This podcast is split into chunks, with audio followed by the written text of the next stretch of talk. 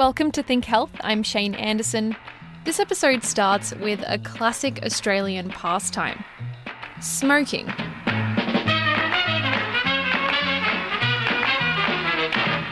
Light up a Viscount, a Viscount, a Viscount. In the 1970s, just under half of Australia's adult population were smokers. Anyhow, what I got here is a new brand of cigarettes, Winfield. Have a good look at them. Nowadays, ads like these are unheard of. But back then, the tobacco industry relied on marketing like this to convince people to forget the growing body of evidence indicating the risks of smoking. They never go out the length of them. This would have In spite of the PR campaigns, over the next few decades, smoking rates did decline, but not as fast as you would think. By the time the 21st century rolled around, there was still an estimated 19,000 deaths each year from smoking related illnesses. I'll hand you back the bars and the boys in the band. Let her rip, Bars, all done. So in 2012, the Australian government, led by the Labor Party, decided to do something about it.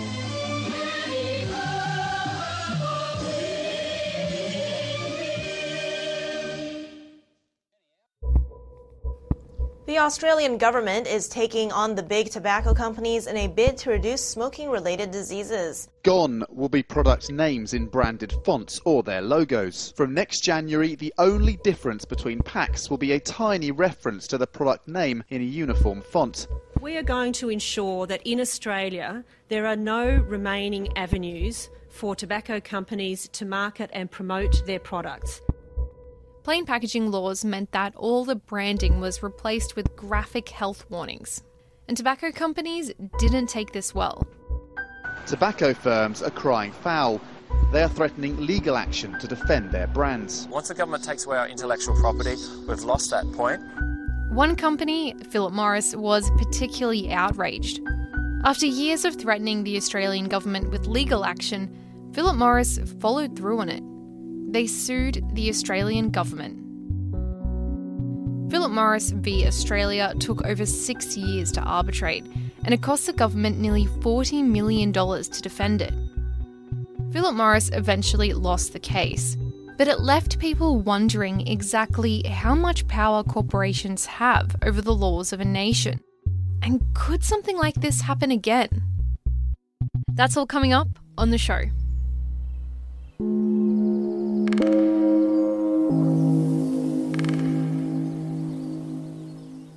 Cases like this have not only happened since Philip Morris v Australia, but they were happening well before the government decided to bring about plain packaging.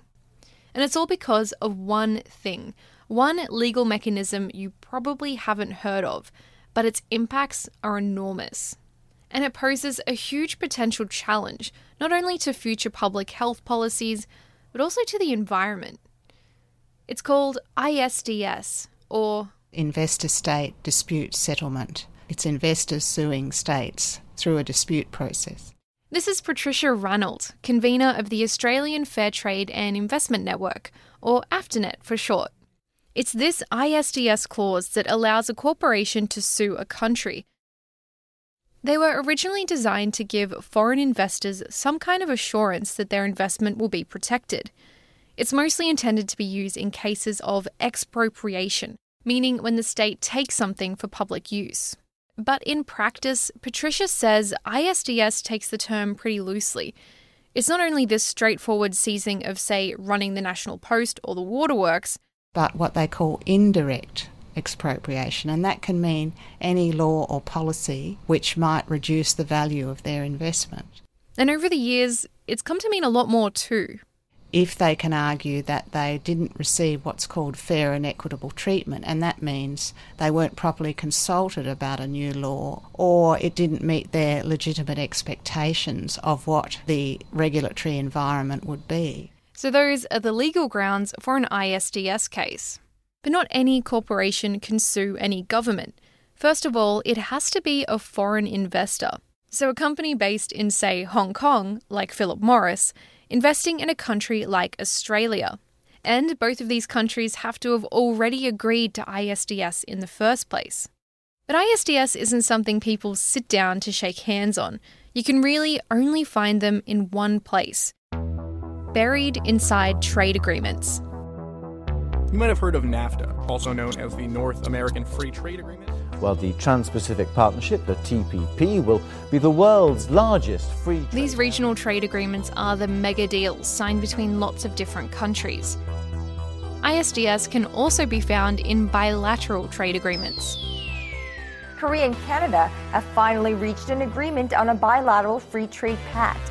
Kenya expects to sign a number of trade agreements with the U.S. tomorrow at the sidelines of the U.S. Kenya Business Forum. Free trade agreements are huge, often secret deals, hundreds of pages long. And ISDS is a really small part of these agreements. So if you're thinking that investor state dispute settlement sounds like an obscure clause buried in an obscure, dense agreement, you would be totally right. But the Philip Morris v Australia case isn't an anomaly. Looking empirically, there are 855 known treaty based investor state arbitrations. Uh, 548 of those disputes have been concluded, 297 are pending. This is Matthew Rimmer, Professor of Intellectual Property and Innovation Law at the Queensland University of Technology. Let's take a look at some of the ISDS decisions made last year.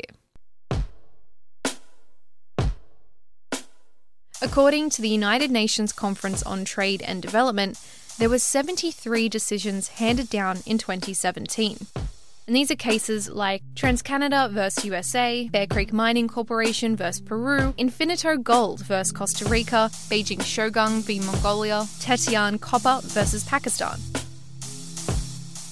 All these have something in common. They're mining companies. One of the big beneficiaries of investor state dispute settlement has been uh, multinational mining companies. It's kind of remarkable how many actions have been brought. There is a huge skew in ISDS arbitrations towards cases involving public health and the environment. Take, for example, Bear Creek Mining versus Peru. Now, Bear Creek Mining is a Canadian based corporation that was planning to open a mining project in a region called Santa Ana, which is near the border with Bolivia. The local community were worried about the impact this mine would have on their water reserve, particularly the nearby Lake Titicaca, which is vital to the local economy. Protests were violent. At least five people were killed. So, in response, the government cancelled the Bear Creek Mine's license. Bear Creek Mining used the ISDS clause in the Canada Peru Free Trade Agreement to take the government of Peru to tribunal, where they won. The tribunal decided the government of Peru owed Bear Creek Mining 20 million US dollars. Matthew Rimmer says that in ISDS cases, there's actually a slightly higher chance that the state will win so it's no guarantee that a foreign corporation suing a government will actually be successful. But even if you win, it's still a lot for a government to go through. Cases take years to arbitrate, and the government has to front the costs of its own representation. For a government like Australia, it's not too hard to absorb 40 million in legal fees. It is a tough sell to the taxpayer, but it's not going to damage the overall GDP. But for smaller nations, some of which have an economy dependent on the industries these corporations bring, ISDS can be a lot harder to face. Why would people enter into these deals that don't seem like they're that great for a government? Uh, we have to look at how economics has come to dominate politics. This is Carl Rhodes. He is Professor of Organisation Studies at the University of Technology Sydney's Business School. It's the domination of economic factors over political ones, with the belief that, well, if we give up some political power, we will gain back in terms of economic benefit. And so, in this case, um, uh, with giving up these rights through the investor state dispute settlements, the so called economic be- benefits uh, are seen as greater than what is lost politically. So, it's not uncommon for a company to enter into these free trade deals for the perceived economic benefits. But even then, these benefits could be wiped out by one successful ISDS case. What's more, ISDS is one sided. A state can't sue an investor if it's the corporation that changes its mind. So, this still doesn't really explain why a state would agree to ISDS. Patricia Ranald says to understand that, we have to look to its history. Well, originally they were intended to deal with a situation in the post war decolonisation period where countries that were becoming independent wanted to take over the assets that had been owned by foreign companies under the colonial period. You can trace the justifications for ISDS way back to the mid 20th century. It was when the colonies of places like Britain, France, and Belgium were breaking up as countries sought their own independence. The world was moving from a state of colonisation to decolonization. These newly formed nations wanted control over their own land, and this meant taking over all the industries the colonisers had originally brought, but the corporations didn't go quietly during this transition. Businesses that had invested in, say, getting an electricity supply running, they weren't happy with just packing up and leaving. They felt that they were owed something in return. The whole idea of compensation for international companies was about having their assets seized and actually getting compensation for assets. But what has happened is that the companies themselves have influenced governments to expand the definition and built up a whole sort of legal system of investment law. Is it intentionally pitting environmental interest against corporate interest? Well, I mean, I don't know if it's intentional, but I certainly would imagine that would be one of the effects. If you can invoke this dispute settlement based on the threats of investment, what kind of laws will be will be questioned? Well, it'll be labour laws, it'll be health-based laws, environmental laws, indigenous rights. So all of these things which in a democratic society should be considered as part of the rights of the people, now can be questioned in the name of corporate interests. This is really an affront to the principles of democracy on which countries like this are, are based. Yeah, do you do you think it is a question of sovereignty? I think it's absolutely a question of sovereignty if foreign corporations can bypass our laws while operating in here. More generally, it's a loss of state sovereignty and as a result, a loss of popular sovereignty in the fact that the state represents you, me, and, and, and everyone else who's a citizen of the country.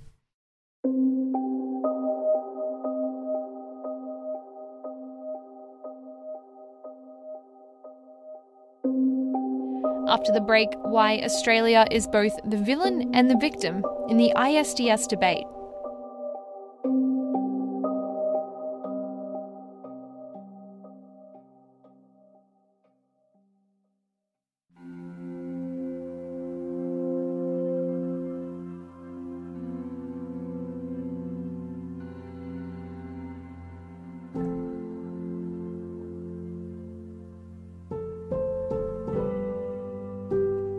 You're listening to Think Health. It's hard to measure the impact of ISDS clauses. The cases tend to be obscure and convoluted, wrapped up in the impenetrable legalese of international trade law. So far, we've seen the financial impact of ISDS, countries having to pay out tens of millions of dollars to foreign corporations. But is the threat alone of a lawsuit enough to stop regulations from even being implemented in the first place? Uh, my name's Max Bonnell. I'm a lawyer based in Sydney uh, and a partner in the firm White and Case.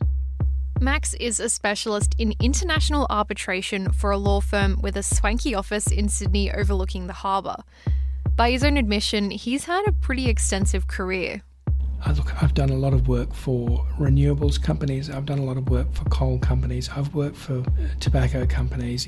To confess all my sins, I've twice defended Alan Jones on defamation cases. He's also worked on a lot of ISDS cases. Many of them he can't talk about. But there is one he can. Probably the, the case I've done that's best known in this area which is the case of White Industries and India. So, White Industries is an Australian based supplier of metal castings and components. For over half a century, the White family has been building on the long heritage of casting the future of Australia's industry. My client, White Industries, went into India to develop a coal mine. When it went in, it provided Coal India with a performance guarantee. This guarantee was a sum of money that the local government contractor was supposed to give back at the end of the project, with a bonus for doing a good job. The project concluded, and White Industries asked for its performance guarantee back. Coal India said, No, we're not happy with the job you did, you can't have it. White Industries decided to sue. This was just your average lawsuit through the Indian court system. Unfortunately, it took the Indian court system nine years to process it. Eventually, White Industries were sick of waiting, and they decided to go one step above. Led by Max, White Industries took the government of the Republic of India to an ISDS tribunal. Their claim wasn't about the guarantee or the bonus. They wanted compensation for the failures of the entire Indian legal system to deal with their case. And White Industries won. Oh, the figure was tiny. I mean, the eventual award, which we got, finished up being about $12 million. In the scheme of, of these things, the, the monetary value of this one was minuscule, but the principles underlying it were colossally important. Those principles were a lot to grapple with. To India, a foreign company had just skipped over their entire legal system by invoking an obscure clause they didn't even know they had agreed to until they were sued. And that caused enormous shockwaves within India. It was the first time a successful claim had been brought against India. Uh, and no one had really understood the potential ramifications of these clauses. It caused India to take a close look at all their free trade agreements, and they realised they had signed around 70 of these deals. They were trapped in a spider's web of ISDS. What's more, Max had done something called treaty shopping. There is no ISDS clause in the Australia India Free Trade Agreement, but there was one in an agreement India had signed with Kuwait. Max was able to argue that the ISDS in that agreement should also apply in this case, and the ISDS tribunal agreed with him. The doors were wide open for foreign investors to sue India over things like delays in the legal system, things that are partly out of their control. The message was clear. If you do something that gets in the way of a corporation's profit, your country could end up on trial. With ISDS clauses in future trade agreements, is it going to be a lot harder for governments to do things in line with looking after the environment, like divesting in coal? The, the short answer is yes, it will. Let's say that Australia were to ban the mining of coal for energy tomorrow. It won't happen, but let's say there are a lot of coal mines in Australia that are owned by Indian companies. There are a lot of coal mines in Australia that are owned by Chinese companies. There are coal mines that are owned through Hong Kong companies, and there are coal mines that are owned through Singapore companies. All of those countries have investment agreements with Australia. If they were told to shut their coal mines without compensation tomorrow, they could all bring actions for compensation against the Commonwealth. We have more examples of the threat of ISDS being enough to scare governments away, even if a lawsuit isn't successful. We do have very clear examples when Australia was sued by the Philip Morris Company over our plain packaging legislation. The New Zealand government announced it had been about to introduce the same legislation. It announced it would postpone it until the result of the case was known. It took five years. And it's the same story around the world in France, in the UK, Norway, Ireland, even Hungary. All these countries waited to see what the outcome of Philip Morris v Australia was before they did it themselves. The threat of ISDS pushed plain packaging laws around the world back by five years. We're talking about some of the biggest corporations in the world here and we're talking about things that seem really big to me, like a, a country's government, being dwarfed by these massive amounts of money and resources. How does it feel for you fighting against all this? Well, the good news is that there is a global movement against ISDS, and that's partly why governments are starting to turn away from it. There has been, uh, particularly amongst developing countries, a lot of criticism of ISDS. Why is that? They don't want ISDS because they are the ones who are most often sued. Patricia Ranald says it's not just developing countries turning against ISDS. The Americans have also agreed to phase out ISDS applying to Canada. They've kept some ISDS provisions for Mexico because there's a lot of US investment in Mexico, but they've, they've said it can only really be used for if the Mexican government actually takes over the assets of a company. It's safe to say that Trump isn't phasing it out because he wants to protect the environment. He just doesn't like the idea of getting sued. Specifically, he didn't like it when TransCanada tried to sue the Obama administration to the tune of $15 billion. If you've been playing along at home, the details of this case won't come as a surprise. Yes, TransCanada is a mining company, and the suit was over a license to build the Keystone Pipeline. The license was cancelled due to environmental protests. You may know these protests. They were called Standing Rock, after the Indian reservation the pipeline was meant to go through. We are not to be on that land. Our ancestors are on that land. Our people have come together.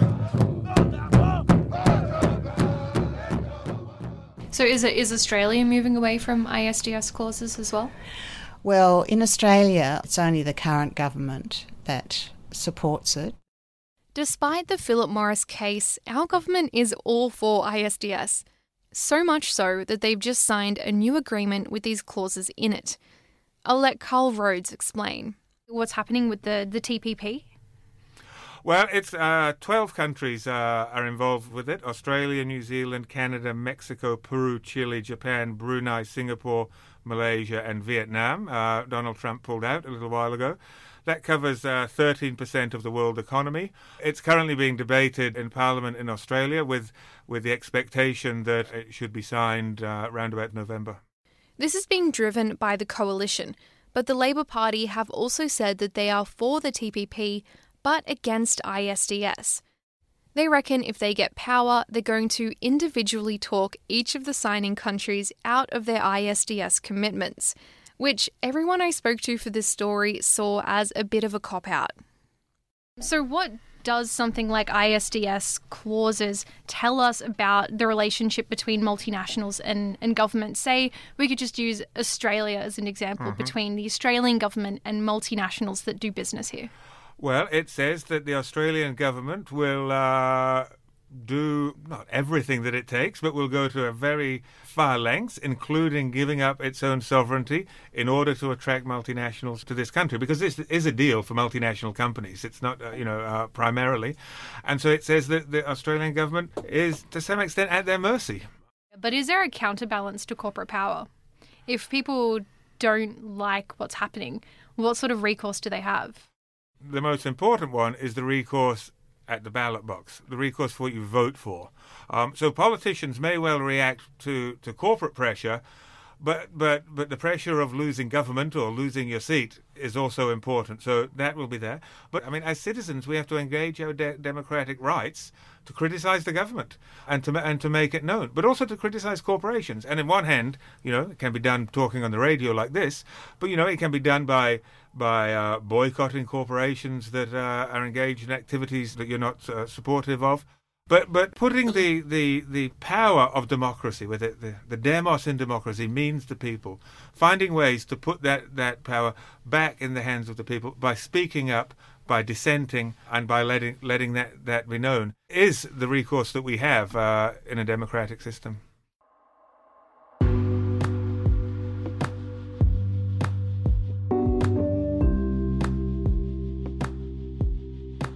The show is supported by the University of Technology Sydney and 2SER. It's recorded at the studios of 2SER, which sits on Gadigal land of the Eora Nation, whose sovereignty was never ceded. Thank you to Carl Rhodes, Patricia Ranald, and Matthew Rimmer for your help with this episode. If you like what you hear and you want to hear more of the Think programming, hit subscribe in your podcast feed. While you're there, exercise your democratic rights and leave us a review. You can also find out more information about this show on our website, that is 2ser.com slash thinksustainability. I'm Cheyne Anderson. Thank you for listening.